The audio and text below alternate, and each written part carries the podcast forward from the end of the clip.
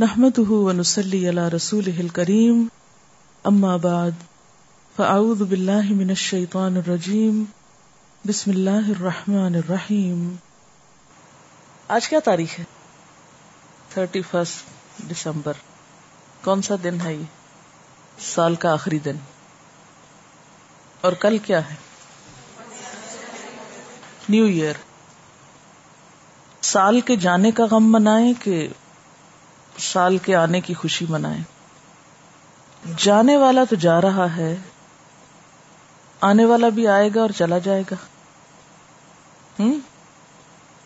سال یا ایئر کیا ہوتا ہے؟ سال مہینوں پر مشتمل ہوتا ہے۔ مہینے ہفتوں پر مشتمل ہوتے ہیں۔ ہفتے دنوں پر مشتمل ہوتے ہیں۔ دن گھنٹوں پہ مشتمل ہوتے ہیں۔ گھنٹے منٹس پر مشتمل ہوتے ہیں اور منٹس سیکنڈس پر مشتمل ہوتے ہیں اور سیکنڈس لمحات یا پھر ملی سیکنڈس پر۔ تو اصل چیز کیا ہے پھر؟ الان۔ الان۔ جو گزر گیا، وہ گزر گیا۔ وہ ہمارا نہیں رہا۔ وہ پلٹ کے نہیں آ سکتا۔ اور جو آنے والا ہے وہ ہمارے ہاتھ میں نہیں ہے۔ ہماری پہنچ سے باہر۔ ہمارے پاس کیا ہے؟ الان۔ آج نہیں، اب، یہ وقت جو اس وقت میں اور آپ گزار رہے ہیں، یہ ہے ہمارا۔ اور اس کی مدت کتنی ہے؟ ایک ایک لمحہ۔ ہر آنے والا لمحہ گزرتا جا رہا ہے اور ہاتھ سے پھسلتا جا رہا ہے۔ اور نکلتا جا رہا ہے جیسے برف پگھلتی جائے، جیسے برف کترا کترا بن کے ختم ہوتی چلی جاتی ہے۔ پہاڑوں کی چوٹیاں ڈھکی بھی ہوتی ہیں۔ لیکن جب وہ پگھلنے پہ آتی ہے تو بالکل ختم ہو کے رہ جاتی۔ چوٹیاں پھر اسی طرح خالی دکھائی دینے لگتی ہیں، اجڑ جاتی وہ کترا کترا بن کے پگھل جاتا ہے۔ اسی طرح زندگی خاص سو سال کی ہو۔ وہ سال سال، مہینے مہینے اور دن دن کر کے گزر جاتی اور ہر لمحہ گزرتا ہی جا رہا ہے۔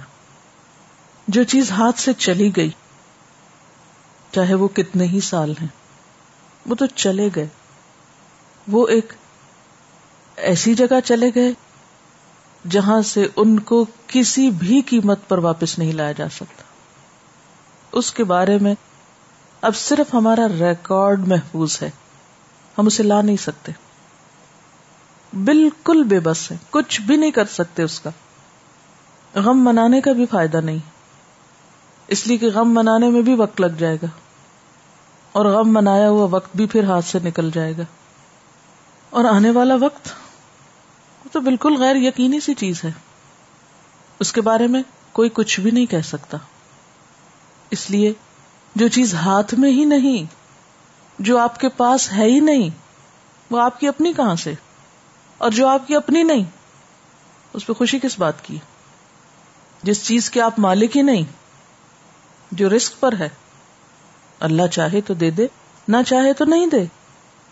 اس پہ خوشی کس لیے منا رہے اصل کرنے کا کام یہ ہے کہ ہم اپنے آج کو دیکھیں، اس وقت کو دیکھیں کہ یہ کس کام میں گزر رہا ہے۔ دنیا کی کوئی بھی چیز وقت جیسی نہیں، یا وقت کسی دوسری چیز سے کمپیئر نہیں کیا جا سکتا۔ بڑی سے بڑی دولت۔ آپ سنبھال سکتے ہیں، سونا چاندی، روپیہ پیسہ، ہیرے جواہرات، لاک کر دیجیے روک لیجیے آپ کے ہاتھ میں ہے۔ آپ ان کے مالک ہیں۔ چاہے رکھیں چاہے لوٹائیں جو چاہے کرے آپ کا اس پہ بس چلتا ہے۔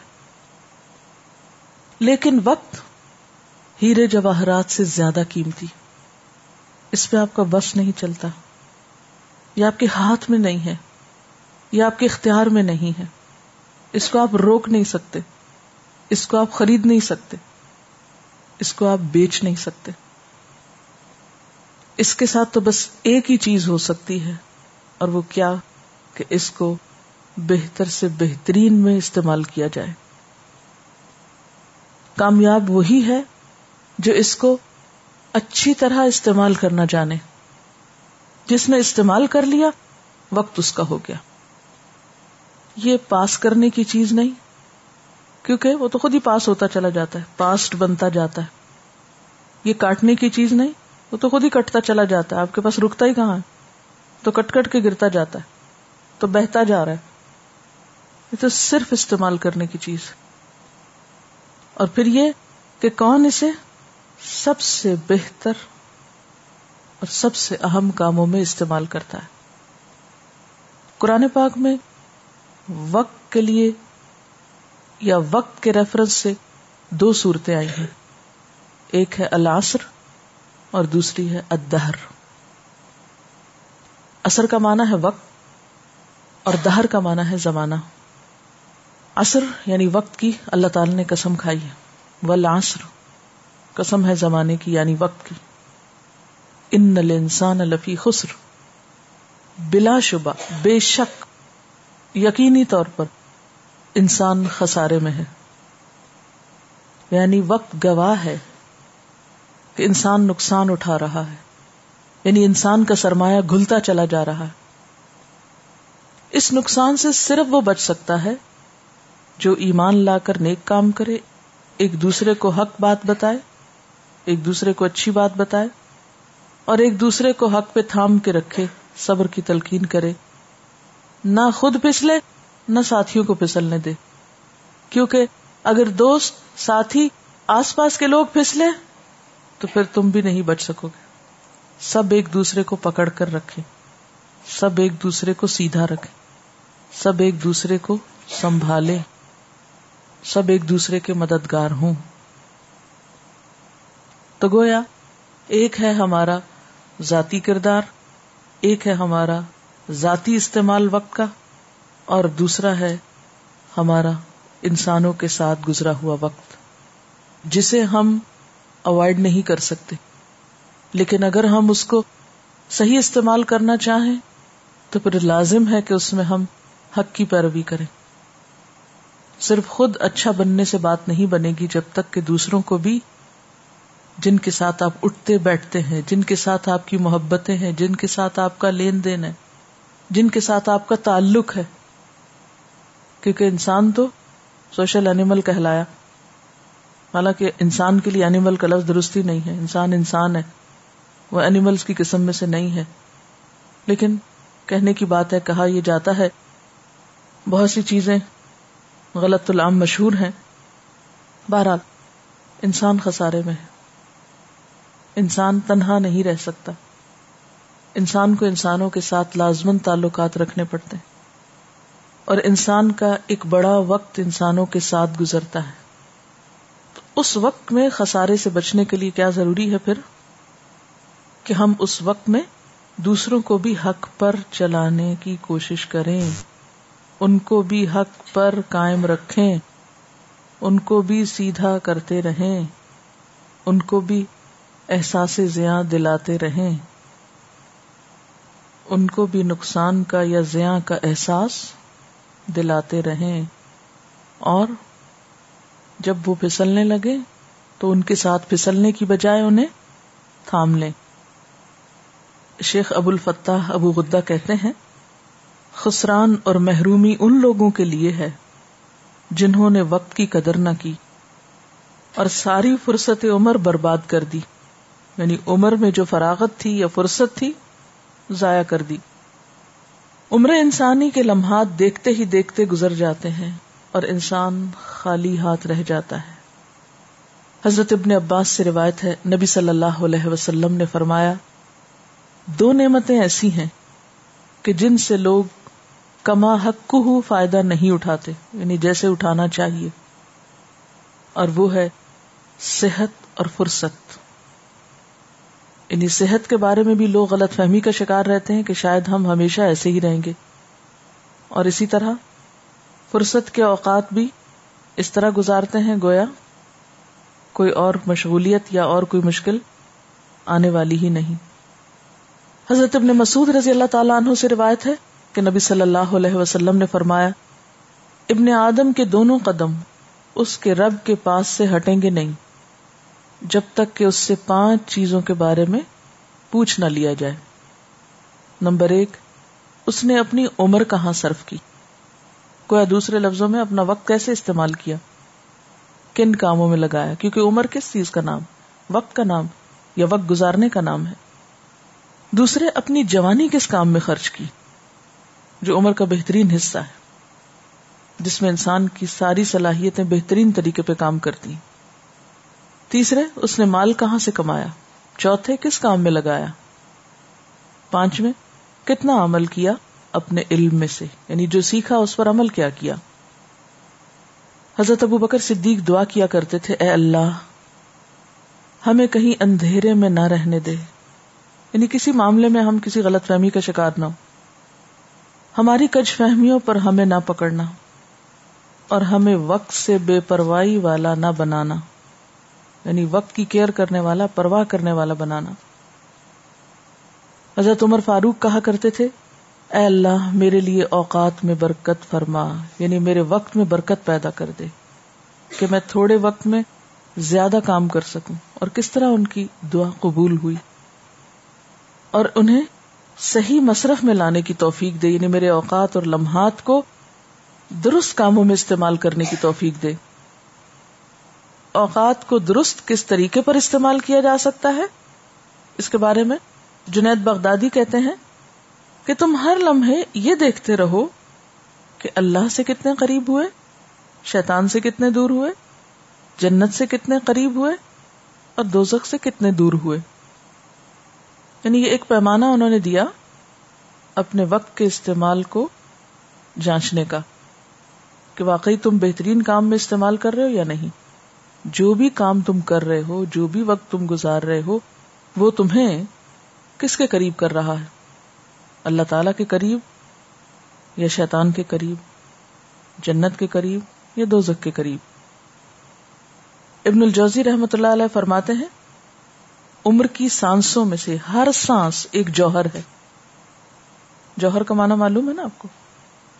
جیول۔ جس کا معاوضہ کوئی چیز نہیں ہو سکتی۔ ہیرے جواہرات میں سے آپ قیمتی سے قیمتی کو دیکھیں، اس کا کوئی نہ کوئی ایک خاص معاوضہ ہوتا ہے۔ یعنی اس کا ایک خاص معاوضہ ہوتا ہے۔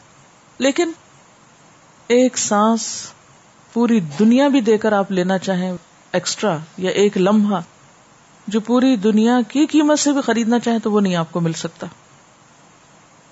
لیکن ہم اتنی قیمتی دولت کو کس طرح لٹاتے چلے جاتے ہیں کہ اسے بہترین میں استعمال نہیں کرتے۔ عامر بن قیس ایک تابعی تھے۔ ان سے ایک شخص نے کہا، آؤ بیٹھ کر باتیں کریں۔ آؤ بیٹھ کر کچھ گپ شپ لگائیں کو باتیں کریں۔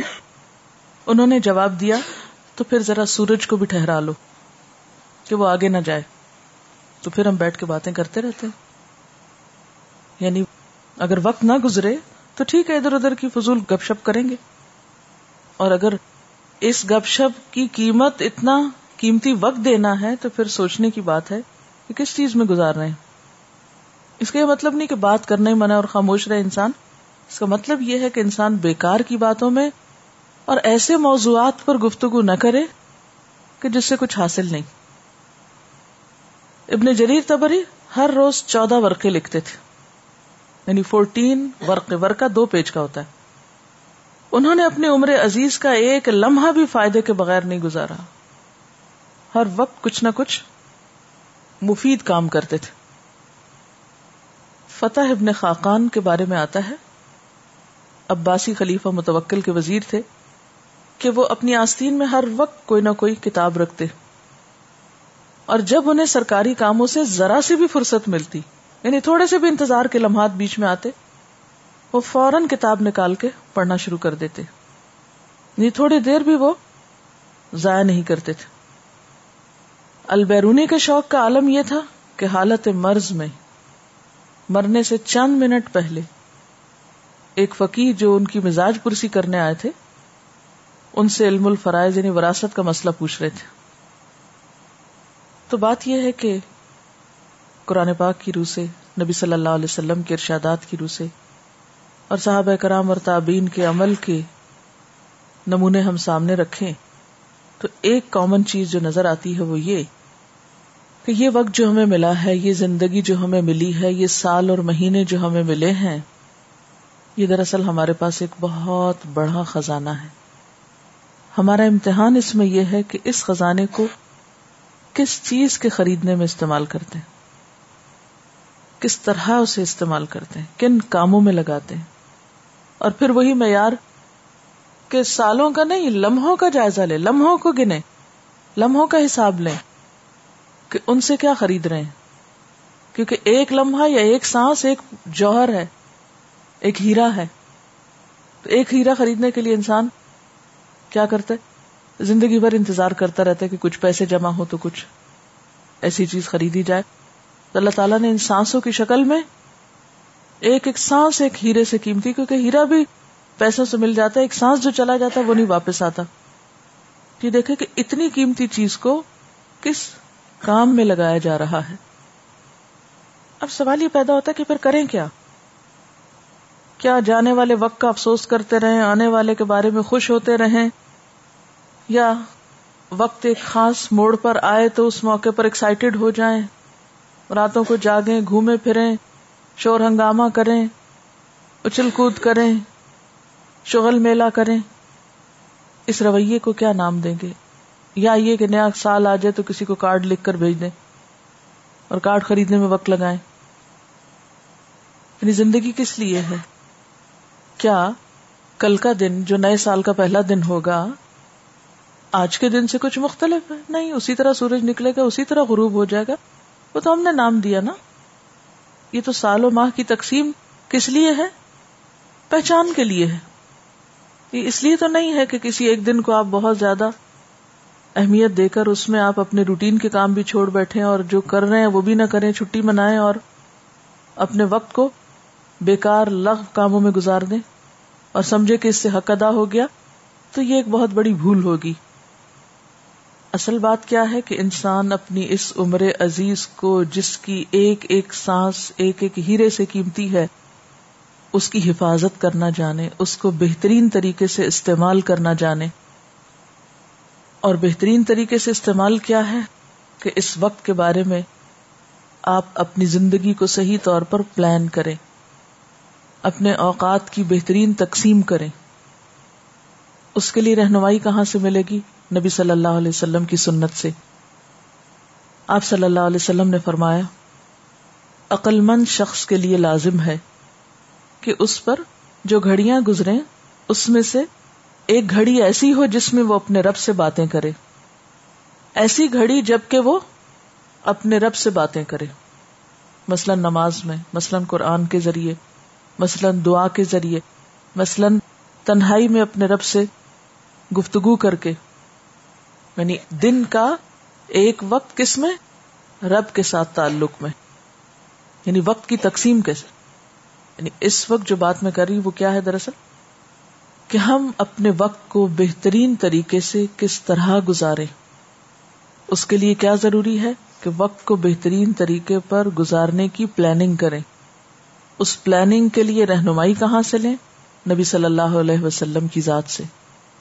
آپ نے وقت کی پلاننگ کرنا کس طرح سکھائی؟ ایک عقلمند انسان کی پہچان کیا بتائی؟ کہ اس کی زندگی میں کچھ گھڑیاں ایسی ہوں کہ جب وہ اپنے رب سے باتیں کرے۔ جیسے نماز ہے، جیسے قرآن ہے، قرآن کی تلاوت اللہ کا کلام ہے، جیسے دعا ہے، براہ راست اللہ تعالی سے ایک تعلق ہے، اس سے مانگا جا رہا ہے۔ اور اسی طرح انسان کی جو کیفیات ہیں، انسان کے اوپر جو مشکلات آتی ہیں، ان سب میں اللہ تعالی سے ایک خاص طرح کا رجوع کرنا اور اس سے اپنے احساسات یا اپنے خیالات کو شیئر کرنا اور اللہ تعالی کو اپنی رودات سنانا۔ پھر فرمایا کہ عقلمند شخص کو ایک گھڑی ایسی گزارنی چاہیے جبکہ وہ اپنی ذات کا محاسبہ کرے۔ اپنا احتساب، جیسے قرآن پاک میں آتا ہے ولطن ضر نفس قدمت لغد۔ اپنے احتساب میں کیا سوچا جائے کہ میں اپنی کل کے لیے کیا کر رہا ہوں؟ آج کے لیے تم بہت کچھ کر رہے ہیں۔ کل سے مراد یہاں آخرت۔ یعنی احتساب میں یا احتساب نفس میں نمبر ون سوال کہ اپنی کل کے لیے کیا کر رہا ہوں؟ اپنی آخرت کے سنوارنے کے لیے کیا کر رہا ہوں؟ کیونکہ دنیا کیا ہے؟ آخرت کی کھیتی ہے۔ جو یہاں کریں گے وہ کل کاٹنا پڑے گا۔ کیونکہ بہت سے لوگ بڑے بڑے کارنامے کرتے رہتے ہیں اور وہ سمجھتے ہیں، مطمئن ہوتے ہیں کہ بہت اچھا کر رہے ہیں۔ لیکن قرآن میں ان کے بارے میں کیا فرمایا گیا؟ کل حل نبے اکم بل اکثری نامالا اللہ دین فی الحیات دنیا وہ یا سبون ان سنا کیا ہم بتائیں تم کو کہ اعمال کے اعتبار سے سب سے زیادہ خسارے میں کون ہے وہ لوگ کہ جن کی ساری کوششیں دنیا کی زندگی میں گم ہو کے رہ گئی وہ سب کچھ صرف آج کے لیے کرتے ہیں، کل کو بھولے ہوئے ہیں۔ اور اس کے ساتھ یہ مشکل کہ وہ یا سبونا وہ یہ سمجھتے ہیں ان یا سنو سنا، کہ وہ بہت اچھے کام کر رہے ہیں۔ تو اپنی ذات کے محاسبے میں نمبر ایک، کل کے لیے کیا کر رہی ہوں نمبر دو، میرے فرائض کون کون سے ہیں اور کیا میں نے ان کو ادا کیا؟ اپنی عبادات کا محاسبہ کرے کہ کیا وہ اسٹینڈرڈ کی ہیں کوالٹی کی ہیں؟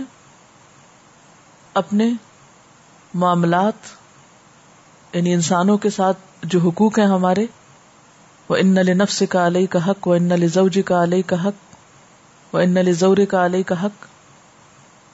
یعنی اپنے نفس سے لے کر شوہر، بیوی، والدین رشتے دار، ہمسائے اور دیگر انسانوں کا حق۔ کون بیمار ہے، کون مدد کے لائق ہے ضرورت مند ہے حاجت مند ہے۔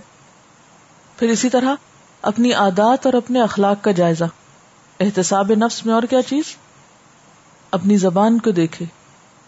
زبان کی جو خرابیاں ہوتی ہیں، ان کے بارے میں احتساب اور جائزہ کہ کیا میں نے جھوٹ چھوڑ دیا، کیا میں نے چغل خوری چھوڑی، غیبت چھوڑی، تانا زنی چھوڑی، فضول لغویات میں وقت گزارنا چھوڑا۔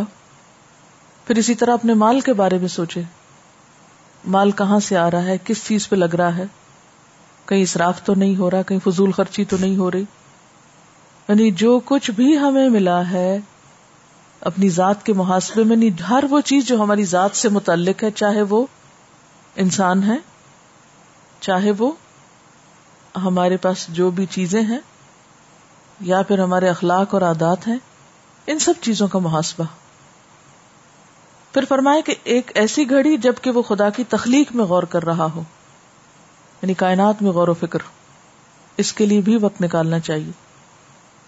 اس کے لیے خواہ تھوڑا سفر کرنا پڑے، خواہ تھوڑا کمرے سے باہر نکل کر آسمان اور زمین کو غور سے دیکھا جائے، یا کوئی کتابیں ایسی پڑھی جائیں، یا کسی میوزیم میں، یا کسی لیبورٹری میں، یا کہیں بھی ایسی جگہ جہاں اللہ تعالی کی تخلیق پر غور و فکر ہو سکتا ہو، تو زندگی میں اس کے لیے بھی وقت نکالا جائے۔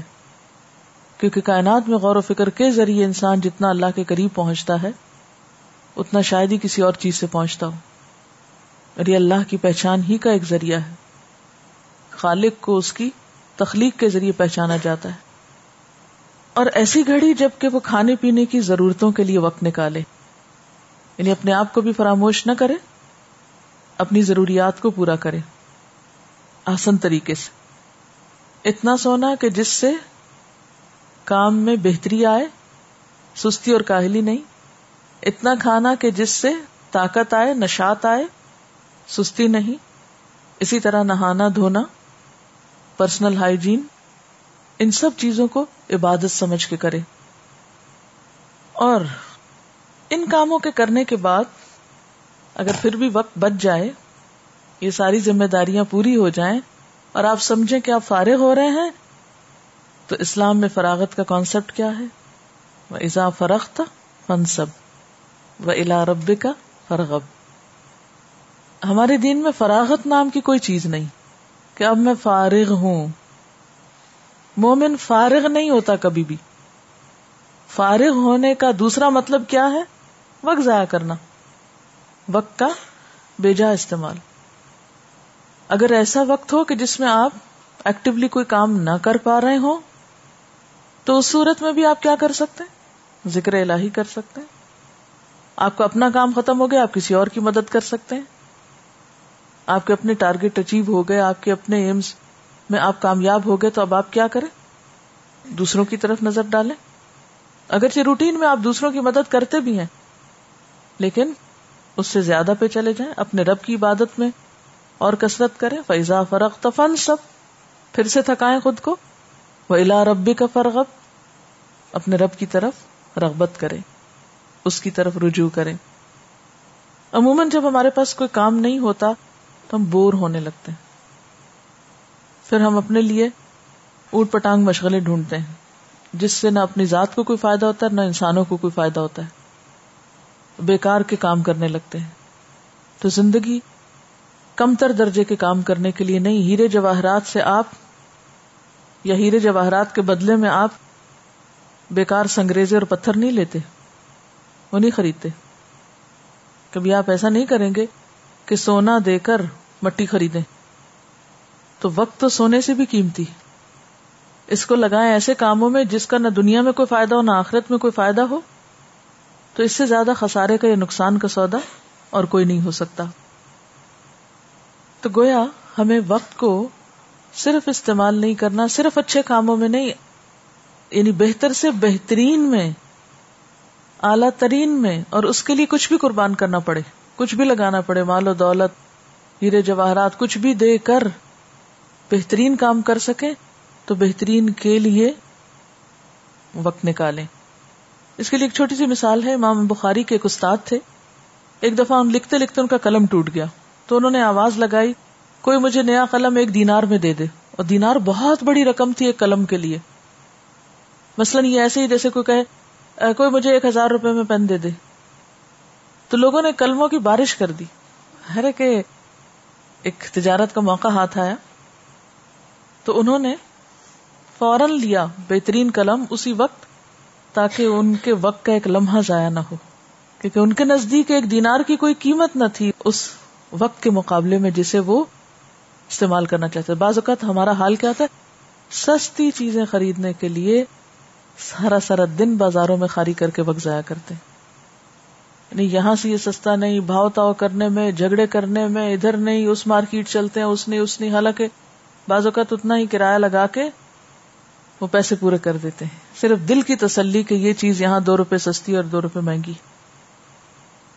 پھر اسی طرح بعض لوگوں کے پاس درہم و دینار نہیں ہوتے تھے کہ وہ کتابیں خرید سکیں یا اعلی قلم خرید سکیں، تو وہ کیا کرتے تھے؟ کرائے پہ کتاب فروشوں کی دکان لے کر ساری ساری رات کتابیں پڑھتے تھے۔ مثلا جاہز کے بارے میں آتا ہے کہ وہ بک سیلرز کی دکان کو رات بھر کے لیے کرائے پہ لے لیتے تھے۔ میں تمہیں اتنے پیسے دوں گا، یہ ایک رات مجھے اس میں رہنے دو۔ دن میں تو نہیں رہ سکتے کیونکہ خرید و فروخت ہو رہی ہوتی تھی۔ تو رات بھر اس میں رہ کے کرائے پر پوری رات کتابیں پڑھتے تھے۔ کیونکہ ان کے نزدیک علم کی قدر و قیمت تھی۔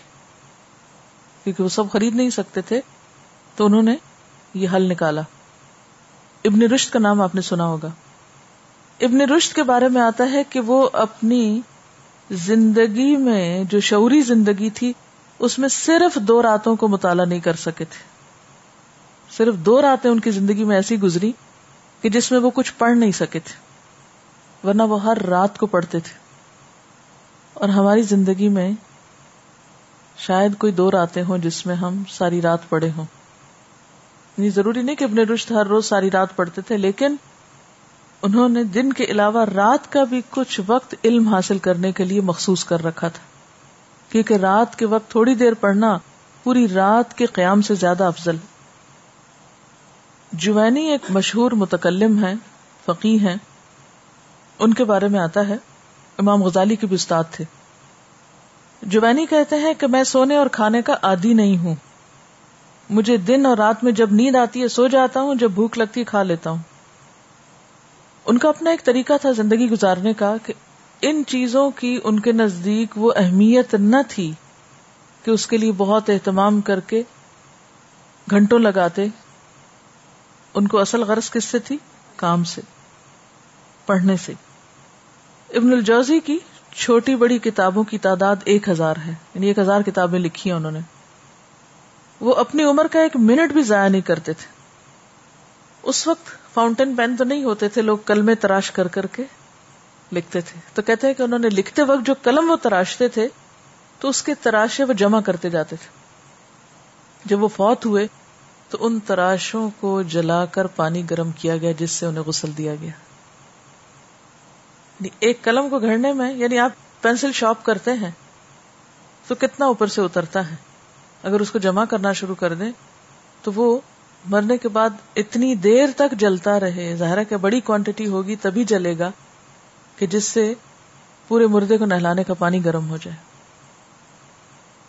اس بات یا اس واقع سے سبق یہ ملتا ہے کہ انہوں نے لکھنے میں کتنا وقت لگایا ہوگا اور کتنے قلم گڑے ہوں گے۔ ابن جوزی اپنے ایک روزنامچے یعنی اپنی ڈائری الخاطر میں لکھتے ہیں کہ افسوس ہے ان لوگوں پر جو کھیل تماشے میں لگے رہتے ہیں، ادھر ادھر بلا مقصد گھومتے رہتے ہیں۔ بازاروں میں بیٹھ کر آنے جانے والوں کو گورتے رہتے ہیں اور قوموں کے اتار چڑھاؤ پہ رائے زنی کرتے رہتے ہیں۔ عام طور پر کیا ہوتا ہے؟ وہ فلاں ملک میں فلاں بادشاہ کے ساتھ یہ ہو گیا، فلانی جگہ پر یہ واقعہ پیش آ گیا۔ عموماً لوگوں کی عادت کیا ہوتی ہے؟ اخبار پڑھ لی، پھر اخبار پڑھنے کے بعد خبروں پہ تبصرہ شروع کر دیا۔ کبھی اس سے ڈسکس کیا، کبھی اس سے کیا، کبھی اس سے کیا۔ کچھ دیر جھوٹی سچی خبریں پڑھنے میں گزر گئی، کچھ اس پہ تبصرہ کرنے میں۔ یعنی اس کا یہ مطلب نہیں کہ تبصرہ کرنا نہیں چاہیے، لیکن مومن کی زندگی کا ایک ایک لمحہ قیمتی ہوتا ہے۔ وہ ہر چیز سے ایک سبق اور عبرت تو لیتا ہے، لیکن بیکار کی ڈسکشن اور گفتگو کے لیے اس کے پاس وقت نہیں ہوتا۔ اور بہت سی باتیں انسان جب پڑھتا ہے تو اسے پڑھ کر کبھی خود سے بھی ڈسکس کرنا چاہیے۔ اپنے اندر بھی غور و فکر کرنا چاہیے۔ کیونکہ کثرت کلام جو ہے، گفتگو کی زیادتی جو ہے، یہ بہت سے اوقات کو ضائع کرنے کا اور برباد کرنے کا سبب ہوتا ہے۔ جتنی لاتائل باتیں کرتے چلے جائیں گے، اتنا ہی وقت نکلتا چلا جائے گا اور آپ کو احساس بھی نہیں ہوگا۔ آپ دیکھیں کہ ہمارے ٹائم ویسٹر کون سے ہیں؟ میں سمجھتی ہوں سب سے نمبر ون ٹیلی فون ہے۔ ایک ایک کال پہ آپ بازو پندرہ منٹ، بیس منٹ آرام سے سرف کر لیتے ہیں۔ پہلے یہ ہوتا تھا کہ کوئی کسی کے پاس جائے اور بیٹھے تو بات کرے۔ اب یہ کہ جب چاہے فون پر پندرہ بیس منٹ لگا لے۔ احساس بھی نہیں ہوتا۔ نہ کرنے والوں کو، نہ سننے والوں کو۔ تو عموماً ہم جو وقت ضائع کرتے ہیں، اس میں کئی اسباب ہوتے ہیں۔ نمبر ون تو ذاتی سبب ہے ہم خود اپنے وقت کے ضائع کرنے کا۔ ہم خود ہمارے ذاتی مسائل اور ہماری نفسیاتی کیفیات، جتنا ان میں الجھا ہوتا ہے اتنا ہم وقت ضائع کرتے ہیں۔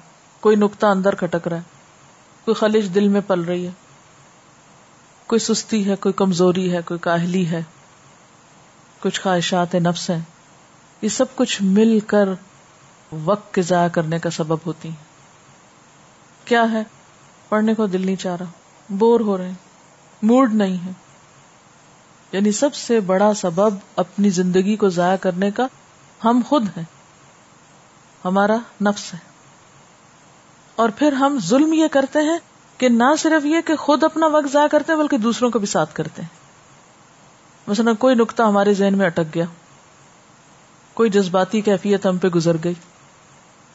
کوئی رونے کی بات ہے، خود کیسے روئے ساتھ کسی کو جب تک نہ رلائیں۔ ہنسنے کی بات، ٹھیک ہے، ہر چیز کا ایک وقت ہوتا ہے۔ یہ زندگی کا حصہ یہ نہیں کہا گیا ہمیں کہ نہ ہنسو، نہ رو۔ نہیں، اگر اس وقت ہمارا ہنسنے کو جی چاہ رہا تو پھر ہماری کوشش یہ ہوگی کہ صاحب اپنا کام چھوڑ دیں اور ہمارے ساتھ ہنسے یا ہم اپنا کام بھی چھوڑ دیں۔ اگر ہمارا اس وقت رونے کا موڈ ہے تو پھر ہم دوسروں کو بھی کام چھوڑا کے ان کا وقت ضائع کریں گے، یا پھر یہ کہ اپنے فرائض کو چھوڑ کے بیٹھ کے صرف روتے رہیں گے۔ کام کرنے والا رکھا ہوا ہے اور ہم رو رہے ہیں کیونکہ اس وقت رونا آ رہا ہے۔ اپنے نفس پہ قابو ہی نہیں ہے سیلف کنٹرول ہی نہیں ہے، اپنے جذبات کی کوئی لگام ہی نہیں ہے۔ اپنے آپ کو جب تک خود ہم سیدھا نہیں کرتے، جب تک اپنے اوپر خود قابو نہیں پاتے، کوئی ہم کو سکھا نہیں سکتا، کوئی ہم کو سمجھا نہیں سکتا، کوئی ہم کو بچا نہیں سکتا۔ سب سے بڑے دشمن ہم نمبر ون اپنے آپ کے خود ہیں۔ اچھا بعض اوقات ہمیں ہر وقت نئے نئے تجربے کرنے کا، نئے نئے ایکسپیرئنس کرنے کا، نئی نئی چیزیں بیکار کی جاننے کا بہت شوق ہوتا ہے۔ یعنی کوئی ایک کام نہیں زندگی میں لگ کے کریں گے۔ کبھی یہ کر لیا، کبھی وہ کر لیا۔ اچھا وہ کیا کر رہا ہے؟ اپنے کام سے کوئی غرض نہیں۔ اچھا یہ کیا کر رہا ہے؟ وہ کیا کر رہا ہے؟ وہ کیا کر رہا ہے؟ دوسروں کے اوپر تجسس۔ اپنی عقل استعمال ہی نہیں کی۔ دوسروں کے کام میں دخل اندازی۔ راہ جاتے دوسروں کو کام چھڑا کے ان کو ڈسٹرب کر کے پھر یعنی نہ اپنے وقت کی قدر ہے، نہ کسی اور کے وقت کی قدر ہے۔ پھر اسی طرح پاپولیرٹی کا بڑا شوق ہوتا ہے بعض اوقات ہمیں، کہ ہم سب میں ہر دل عزیز ہو جائیں، مقبول ہو جائیں، سب ہمیں چاہیں۔ اس کے لیے الٹی سیدھی حرکتیں کریں گے۔ پھر اسی طرح پرفیکشنسٹ کہلانے کا شوق ہوتا ہے۔ اب اس شوق کی وجہ سے بعض اوقات ہم ایسی چیزوں پر زیادہ ٹائم لگانے لگتے ہیں، یا زیادہ محنت کرنے لگتے ہیں کہ جن کے بغیر بھی کام چل سکتا ہے۔ ٹھیک ہے، کام کو درست کرنا چاہیے، اس میں پرسیجن ہونی چاہیے، اس کا حق ادا کرنا چاہیے، لیکن بعض اوقات ہم اس میں بھی حد اعتدال سے بڑھنے لگتے ہیں، جس کے نتیجے میں کوئی کام پھر ہمارا مکمل ہو ہی نہیں پاتا۔ ہم اس کی وجہ سے اور بہت سے اہم کاموں کو بھول جاتے ہیں۔ پھر ہر کام اپنی مرضی سے کرنا، اپنے طریقے پہ کرنا۔ اپنی صلاحیت اور قابلیت کا لوہا منوانا۔ مثلا، ہم عورتوں کو عادت ہوتی، نہیں نہیں یہ سروینٹس کیا برتن دھوئیں گے؟ جیسے برتن میں دھوتی ہوں، ویسا تو کوئی دھوتا ہی نہیں۔ جو صفائی مجھے آتی ہے، وہ تو زمانے میں کسی کو نہیں آتی۔ ہر عورت یہی سمجھتی۔ تو اپنے آپ کو انڈسپینسیبل سمجھنا۔ کہ میں نہ ہوئی تو کام ہوگا ہی نہیں۔ یا میرے بغیر تو کچھ ہو ہی نہیں سکتا۔ یا مجھ سے اچھا تو کوئی کر ہی نہیں سکتا۔ اور اس شوق میں یعنی خود کو منوانے کے شوق میں پھر بہت سے کام بیکار کے اپنے ذمے لے لینا یا اپنی صلاحیتوں کو کم درجے کے کاموں اور چیزوں میں ضائع کرتے رہنا۔ پھر اسی طرح سستی، ٹال مٹول، چیزوں کو ڈیلے کرنے کی عادت۔ اچھا پھر کبھی کر لیں گے۔ کوئی ضروری آج ہی کریں۔ پھر ہو جائے گا۔ اچھا کل کر لیں گے۔ تو کسی بزرگ نے کہا تھا کہ داناؤں کے رجسٹر میں کل کا لفظ نہیں ملتا۔ وہ اپنا سب کام آج ہی کرتے ہیں۔ عقل مندی اس لفظ کو قبول نہیں کرتی۔ یہ خیالی پلاؤ پکانے والوں کا سہارا ہے۔ اچھا پھر کر لیں گے۔ پھر اسی طرح کاموں کو ادھورا چھوڑ دینا۔ اچھا بعض کام جب ہم ادھورے چھوڑتے ہیں تو پھر دوبارہ کہاں سے کرنے پڑتے ہیں؟ شروع سے کرنے پڑتے ہیں۔ اس میں بھی وقت ضائع ہوتا ہے۔ پھر کچھ وجوہات جو ہیں وہ معاشرے کی طرف سے ہوتی ہماری کچھ رسم و رواج، کچھ طور طریقے ایسے ہیں جن میں ہم بندھے ہوئے ہیں، جکڑے ہوئے ہیں۔ مثلا آپ کسی میت پہ چلے جائیں، چاہے وہاں کچھ نہ کریں، گھنٹوں بیٹھے رہیں۔ کسی شادی پہ چلے جائیں، انتظار کرتے رہیں۔ ابھی برات آئے گی، ابھی فلاں آئے گا، فلاں آئے گا، پھر کھانا لگے گا، پھر کھانا کھایا جائے گا۔ پھر کھانا کھا کے جو گپ شپ شروع ہوتی ہے، اس میں تو رات ختم ہو جائے۔ لیکن ہمارے شوق کی کوئی انتہا نہیں ہوتی۔ تو ہمارا جو معاشرتی سیٹ اپ ہے یا طریقہ کار ہے، وہ ایک بہت بڑا سبب ہے اوقات کو ضائع کرنے کا، کیونکہ ہمارے معاشرے میں عمومی طور پر وقت کی کوئی قدر و قیمت نہیں ہے، نہ اپنے کی ہے نہ کسی اور کی ہے۔ اب مثلا شادیوں میں کیا ہوتا ہے؟ بیٹھے آپ گھنٹوں انتظار میں، معلوم نہیں کس کے۔ ہاتھ پہ ہاتھ درے بیٹھے ہیں بیٹھے ہیں بیٹھے ہیں۔ کچھ لوگ تو بےچارے صرف چپ کر کے بیٹھے ہی ہوتے ہیں اور کچھ بھی نہیں کرتے ذکر بھی نہیں کرتے۔ ان پر تو اور ترس آتا ہے۔ کاش انہیں پتا ہوتا کہ ایک ایک لمحہ جو یہ گزار رہے ہیں، یہ ان کو خسارے ہی کی طرف لے جا رہا ہے۔ یہ کون سی دولت ضائع کر رہے ہیں جو کبھی واپس نہیں آئے گی؟ پڑھنا، لکھنا یا کوئی اور مفید کام کرنا، یا کسی کو کوئی اچھی بات بتانا، یہ تو بہت دور کی بات ہے تو یہ جو انتظار کے لمبے طویل اوقات ہیں، چاہے وہ بس اسٹاپ پر ہو، چاہے وہ گھر میں کسی کا ہو رہا ہو یا کسی بھی جگہ پر انتظار کا وقت گزارنا یا انتظار کے لمحات استعمال کرنا ہمیں بالکل نہیں آتا۔ تو جو شخص اپنے مختلف چیزوں میں، کیونکہ اب ہم سارا سیٹ اپ تو نہیں بدل سکتے۔ کیسے آپ معاشرے کو ایک اوور نائٹ چینج لا سکتے ہیں اس میں؟ تو وہ تو نہیں تبدیل ہو رہا، تو آپ کو خود ہی تبدیل ہونا ہے۔ آپ کو اب سوچنا ہے کہ آپ اپنے ان اوقات کو کس طرح استعمال کریں۔ پھر وہی چیک رکھیں اپنے اوپر کہ یہ لمحہ مجھے کس کے قریب کر رہا ہے۔ جنت کے کتنے قریب کر رہا ہے۔ جب آپ کو کام کر ہی نہیں رہے تو جنت تو بڑا ہی مہنگا سودا ہے۔ اللہ نسل اللہ غالیہ۔ جنت تو مہنگا سودا ہے۔ سب سے مہنگی چیز ہے جنت۔ جس چیز کا کوئی تصور کر سکے۔ اور وہ وقت کے اچھے استعمال سے ہی خرید سکتے ہیں آپ۔ اب یہاں اس بحث میں جانے کی ضرورت نہیں کہ وہ تو اللہ کی رحمت سے ملے گی۔ پھر ہم دوسری طرف نکل جاتے ہیں۔ چونکہ اللہ کی رحمت سے ملے گی، اس لیے وقت کو جیسے چاہیں استعمال کر لیں۔ اس کو جیسے چاہیں ضائع کر دیں۔ تو یہ جو ہمارے معاشرتی طور طریقے ہیں انہیں معاشرے کے موجودہ سیٹ اپ کے اندر رہتے ہوئے اس کو بہتر سے بہتر بنانا، اس کے لیے ہم تھوڑا سا سوچ لیتے ہیں، آپس میں ڈسکس کر لیتے ہیں کہ ہم مثلا کیا کچھ کر سکتے ہیں۔ فرصت کے لمحات اور اوقات کہاں کہاں ہمیں ملتے ہیں اور ان کو ہم کس کس طرح بہترین سے بہترین طور پر استعمال کر سکتے ہیں۔ ہمارے ہاں عموماً یہ رواج ہو گیا کہ چاہتے ہوئے اور نہ چاہتے ہوئے شادیوں کے موقع پر اتنی بھیڑ اکٹھی کر لی جاتی ہے۔ اور صرف یہ سوچ سوچ کر کہ فلاں کیا کہے گا اگر اس کو نہیں بلایا، فلاں کیا کہے گا، فلاں کیا کہے گا، حالانکہ دیکھا جائے تو لوگ نہ جا کر راضی ہیں، نہ گھر رہ کے راضی ہیں۔ یہ ایک قابل فخر بات سمجھی جاتی کہ ہماری شادی میں فلاں فلاں نے شرکت کی یا اتنے زیادہ لوگ آئے۔ تو پاپولیرٹی کا شوق ہے نا خود نمائی کا شوق ہے۔ تو کچھ پڑھنے کا رکھ لیں، کچھ ایسے لوگوں کو ملے، وہاں ہو سکتا ہے کچھ لوگ ایسے ہوں جن سے آپ بہت عرصے سے ملے نہ ہوں، کوئی ضروری کام ہو، کچھ اچھی چیزیں ان کو بتا سکتے ہیں ڈسکس کر سکتے ہیں، کسی بیمار کا حال پوچھ سکتے ہیں۔ خود اپنے کرنے کا، اور اگر کوئی بھی چیز آپ سمجھتے نہیں کر سکتے، تو ایٹ لیسٹ ذکر تو کر ہی سکتے ہیں۔ جس کے لیے آپ کو کسی سے کچھ لینے دینے کی ضرورت نہیں۔ سب سے پہلا کام تو آپ یہ کریں کہ اپنی پرائرٹیز مقرر کریں۔ اگر آپ وقت بچانا چاہتے ہیں اور بہترین استعمال کرنا چاہتے ہیں، تو اپنی پرائرٹیز کی لسٹ بنائیں۔ یہ آپ کا ہوم ورک بھی ہے۔ کہ کون سے وہ کام ہیں جو آپ کو ہر صورت کرنے ہی کرنے ہیں اور کرنے چاہیے۔ ان کو لکھ لیں۔ کیونکہ ان میں سے کسی بھی کام کی بھول آپ کو دنیا اور آخرت کے نقصان سے دو چار کر سکتی۔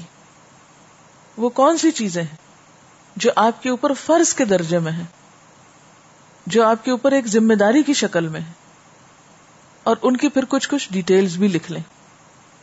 آئندہ کی پلاننگ اور اپنے پروجیکٹس پھر آپ دیکھیے کہ اپنے جو بھی ایمز ہیں یا جو بھی آپ کے آبجیکٹوز ہیں، ان کو اوقات کے ساتھ باندھیں۔ یعنی صرف ایمز یا پرائرٹیز کو نہیں رکھیں، بلکہ یہ بھی دیکھیں کہ کون سا کام کس وقت میں کرنا ہے اور پھر کون سا کام کس وقت تک کرنا ہے۔ یہ بھی بے حد ضروری۔ یعنی دو طرح سے۔ ایک تو وہی جو پہلے تقسیم میں نے آپ کو بتائی، جو نبی صلی اللہ علیہ وسلم نے ہمیں دی، کہ ایک وقت عبادت کے لیے، ایک وقت کائنات میں غور و فکر کے لیے، ایک وقت کھانے پینے کے لیے، وغیرہ وغیرہ۔ تو اسی طرح آپ کیا کریں؟ کہ جو بھی آپ کے مثلاً عبادت کے اوقات ہیں یا آپ کے دیگر کاموں کے، تو اپنے کچھ ٹائم ٹیبلز بنائیں۔ یعنی ٹائم ٹیبل کا تصور کیا ہے صرف اسکول، کالج کے لیے۔ طالب علم کے لیے ہوتا ہے ٹائم ٹیبل۔ حالانکہ ہر انسان کو ایک ٹائم ٹیبل بنانے کی ضرورت ہے۔ ترجیحات مقرر کریں۔ اپنا ڈیلی کا ایک ٹائم ٹیبل بنائیں۔ صبح کیا کرنا ہے، دوپہر کیا کرنا ہے، شام کیا کرنا ہے، سونے سے پہلے کیا کچھ پورا کرنا ہے۔ پھر اسی طرح ویکلی بنائیں کہ ویکینڈز پہ آپ کو کیا کرنا ہے۔ پھر اسی طرح منتھلی ایک ٹائم ٹیبل بنائیں کہ ایک مہینے کے اندر آپ کو کیا کیا نیکی کے کام کر لینے چاہیے۔ مثلاً اتنی کتابیں میں پڑھ لوں گی، اتنے لوگوں کو میں وزٹ کروں گی اپنے رشتے داروں میں سے، اتنوں کو فون کروں گی، اتنوں کو خط لکھوں گی، وغیرہ وغیرہ، جو بھی آپ سمجھتے ہیں، آپ کے لیے کنوینئنٹ ہے۔ پھر اسی طرح اپنی سالانہ پلاننگ بھی کریں۔ مثلاً اپنے ایک کورس کی پلاننگ کریں۔ مثلاً میں ہر دفعہ جب ایک کورس شروع ہوتا ہے تو میں اپنے مائنڈ میں ایک پلاننگ بناتی ہوں۔ قرآن کے ساتھ تعلق کی ہمیشہ ایک نئی پلاننگ ہوتی ہے الحمد للہ کہ اس دفعہ کے کورس میں مجھے کیا سیکھنا ہے، کن چیزوں کو توجہ دینی ہے، کس اینگل سے قرآن کو پڑھنا ہے، کس طرح اس کو سیکھنا ہے۔ اور اس طرح الحمد للہ جتنی دفعہ میں نے قرآن پڑھایا ہے، ہر دفعہ ایک نیا ٹارگیٹ رکھا ہے، ایک نئی پلاننگ کی ہے، ایک نیا ایم رکھا ہے، اور پھر الحمد للہ اس کو اچیو بھی کیا ہے۔ پھر احتساب بھی ضروری ہے اپنا، کہ جو سوچا تھا وہ کیا بھی ہے یا نہیں کیا۔ محض پلاننگ کرنے سے کوئی فائدہ نہیں۔ پلاننگ پلس ٹائم پلس پھر آگے احتساب ایویلویشن بھی، کہ آپ نے کیا بھی ہے یا نہیں۔ کیونکہ بعض لوگ پلاننگ میں تو ایک لمبا وقت لے لیتے ہیں۔ منصوبے بھی بناتے ہیں۔ خود کے ساتھ وعدے کرتے ہیں، خود کے ساتھ ہی خلاف ورزی کرتے ہیں۔ یعنی اپنے ٹارگیٹس کو اچیو نہیں کر پاتے۔ پھر اسی طرح یہ ہے کہ بعض کام ہمیں مشکل لگتے ہیں تو ان کو ہم چھوڑ دیتے ہیں۔ ایک طرف رکھ دیتے ہیں۔ تو مشکلات میں اللہ سے مدد مانگے، نہ کہ چھوڑ کے فرار حاصل کرے۔ ایک کام جو آپ واقعی سمجھتے ہیں، آپ کو کرنا چاہیے مسئلہ یہ کہ اتنی صورتیں مجھے حفظ کرنی ہے اتنی دعائیں مجھے زبانی یاد کرنی ہے اب ساری زندگی نہیں کی تو ابھی یہ کیسے ہو سکتی ہیں؟ مجھ سے نہیں ہوتی، میں تو چھوڑ رہی ہوں کورس، یہ ہر روز ایک نئی چیز ہمیں کہتے ہیں۔ یہ بھی یاد کر لو، یہ اپنی عادت میں ڈال لو۔ تو فرار حاصل کرنے سے تو اصلاح نہیں ہو سکتی۔ مشکل اوقات میں اللہ سے مدد۔ ایک حدیث میں آتا ہے، آپ نے حضرت ابو اماما سے پوچھا، کیا بات ہے؟ میں تمہیں مسجد میں نماز کے اوقات کے علاوہ بھی دیکھتا ہوں۔ کیا کرتے ہو مسجد میں؟ اتنا وقت کیوں لگاتے ہو یہاں؟ انہوں نے عرض کیا، یا رسول اللہ صلی اللہ علیہ وسلم، کچھ فکرے ہیں، کچھ قرضے ہیں جو مجھ سے چمٹے ہوئے ہیں۔ اور یہ جو افکار اور ہموم ہوتے ہیں نا، جو انسان کے اوپر ایک ذمہ داری کی شکل میں ہوتے ہیں، اور وہ انسان کو کھائے جاتے ہیں، اور ان فکروں میں انسان کی صلاحیتیں، طاقتیں بھی کم ہوتی ہیں، وہ جو انرجی اس میں لگتی ہے، وہ کسی اور کام میں لگنی چاہیے۔ تو آپ صلی اللہ علیہ وسلم نے فرمایا، میں تمہیں ایسی دعا نہ بتاؤں جو اگر تم پڑھنا شروع کر دو تو اللہ تمہاری فکر بھی دور کر دے گا اور قرضہ بھی ادا کر دے گا۔ انہوں نے عرض کیا کہ ہاں یا رسول اللہ صلی اللہ علیہ وسلم، ضرور بتائیے۔ آپ نے فرمایا، یہ دعا صبح و شام پڑھ لیا کرو۔ اللہ انی اعوذ بک من الہم والحزن واعوذ بک من العجز والکسل واعوذ بک من الجبن والبخل واعوذ بک من غلبۃ الدین وقهر الرجال۔ فرمایا کہ اگر صبح اور شام یہ پڑھ لو گے تو تمہاری ساری فکریں دور ہو جائیں گی۔ حضرت ابو اماما فرماتے ہیں، یہ وہ بتاتے ہیں کہ جب میں نے اس پہ عمل کیا تو اللہ تعالیٰ نے میری فکریں دور کر دی اور میرا قرض ادا کر دیا۔ تو وسط صبر وسلاد شادی کا معاملہ ہے، شادی نہیں ہو رہی اور فکر مند ہے یا مالی معاملات میں پریشانی ہے، یا اولاد کے معاملے میں پریشانی ہے۔ کسی بھی معاملے میں اگر کوئی پریشانی، تو صبح شام اس دعا کو لازم پکڑ لیں۔ کتنی دیر لگتی ہے اسے ایک دعا کو مانگنے میں؟ تو آپ نے ان کا سارا وقت بچا دیا نا کہ یہ جو نماز کے اوقات کے علاوہ تم بہت دیر تک یہاں رہتے ہو، فکر مند رہتے ہو، پھر کبھی کچھ پڑھتے ہو، کبھی کچھ۔ تو جب تک ایک کام کا طریقہ نہیں آتا ہوتا نا ایک ٹارگیٹ پتہ نہیں ہوتا، یا وہ ذریعہ نہیں معلوم ہوتا کہ کس طریقے سے کون سا کام کرنا تو وہ جہالت والی بات پھر انسان ادھر ادھر ہاتھ پاؤں مارتا رہتا ہے۔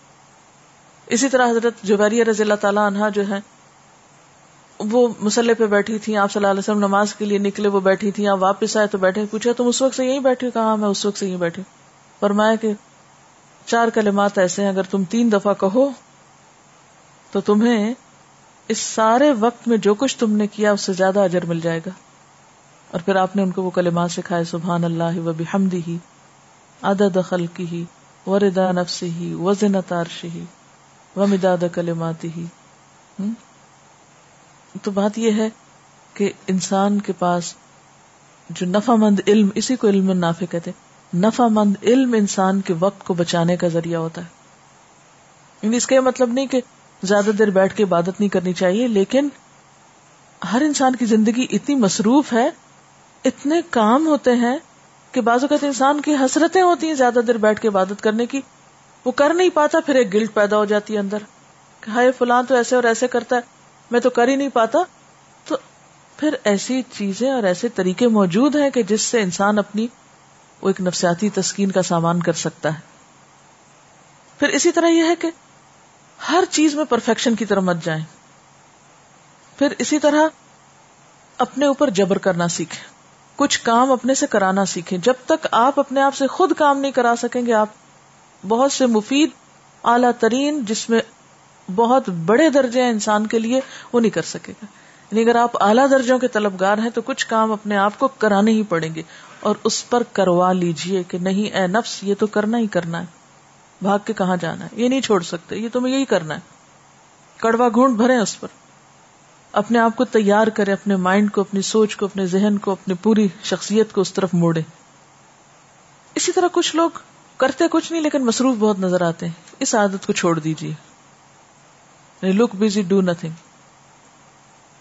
اہم ترین چیز یہ ہے کہ اپنی عبادات ہوں یا معاملات ہوں یا تعلقات ہوں، ان سب میں اعتدال لائیے۔ جب اعتدال لائیں گے، بہت سا وقت بچ جائے گا۔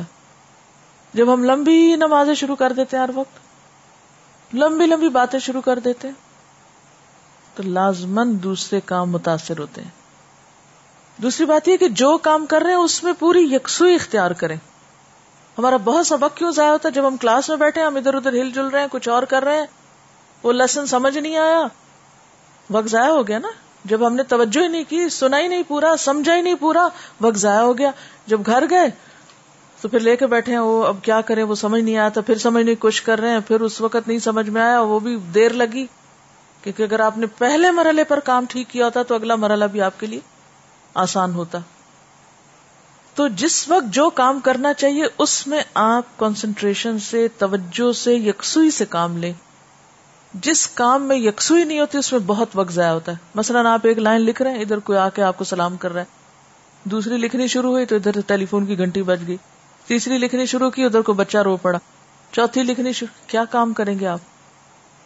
تو جن لوگوں کے پاس یکسوئی نہیں ہوتی، وہ سمجھیں کہ ان کا وقت ضائع ہوتا ہے اور وہ اپنے آپ کو ضائع کر رہے ہیں۔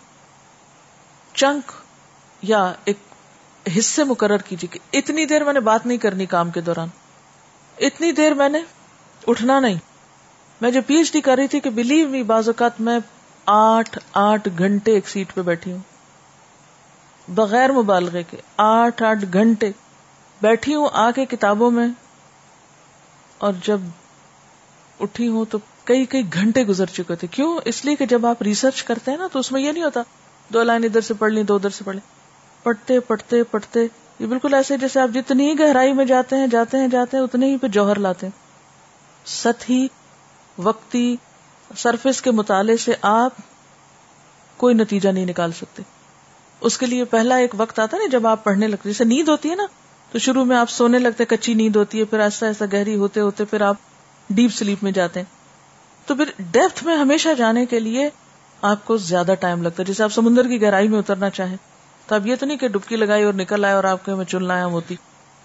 تو اس میں یہ ہوتا ہے کہ آپ بیٹھے ہیں میز پر، پڑھنے لگے پہلے تو آپ اپنے آپ کو فزیکلی مینٹلی اس میں ان کریں گے، ٹائم لگے گا، پھر شروع ہوئے، پھر آپ نے پڑھنا شروع کیا۔ پھر آپ کا دماغ جاگنے لگا، پھر آپ کے اندر کے طبق روشن ہونے لگے۔ پھر جا کے آپ کوئی چیز لکھنے کے قابل ہوتے ہیں۔ پھر جب آپ لکھنے لگے تو پھر آپ نے جو اس وقت سوچا جو آپ کے اندر اسے نکال کے رکھ لیں۔ لکھ لیں۔ اگر آپ نہیں نہ لکھے اور اٹھ گئے بیچ میں۔ تو کیا ہوگا؟ دوبارہ جب آئے گے، پھر آپ کو پچھلا سارا پروسیجر دہرانا پڑے گا۔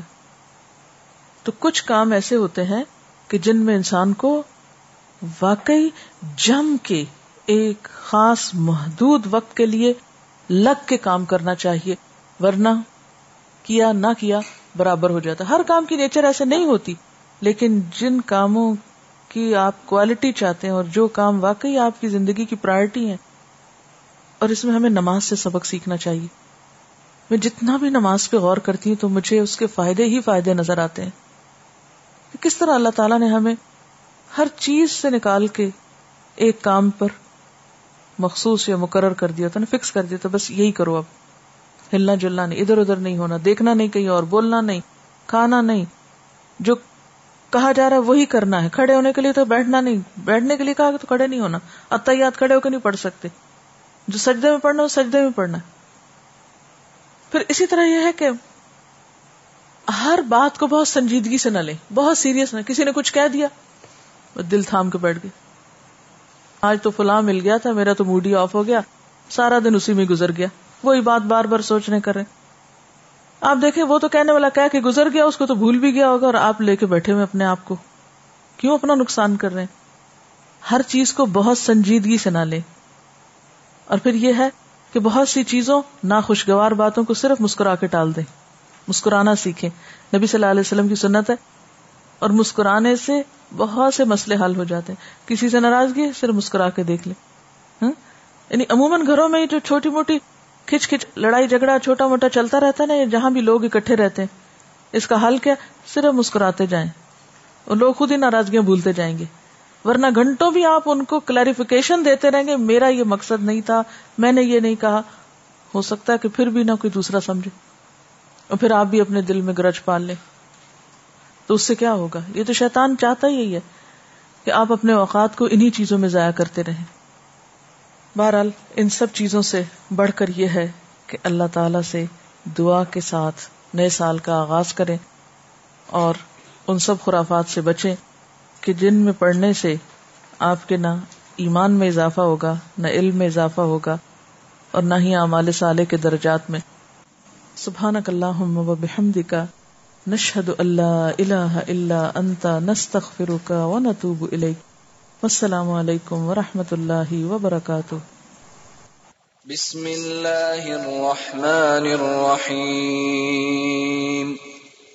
والعصر ان الانسان لفی خسر۔ إلا الذين آمنوا وعملوا الصالحات وتواصوا بالحق وتواصوا بالصبر۔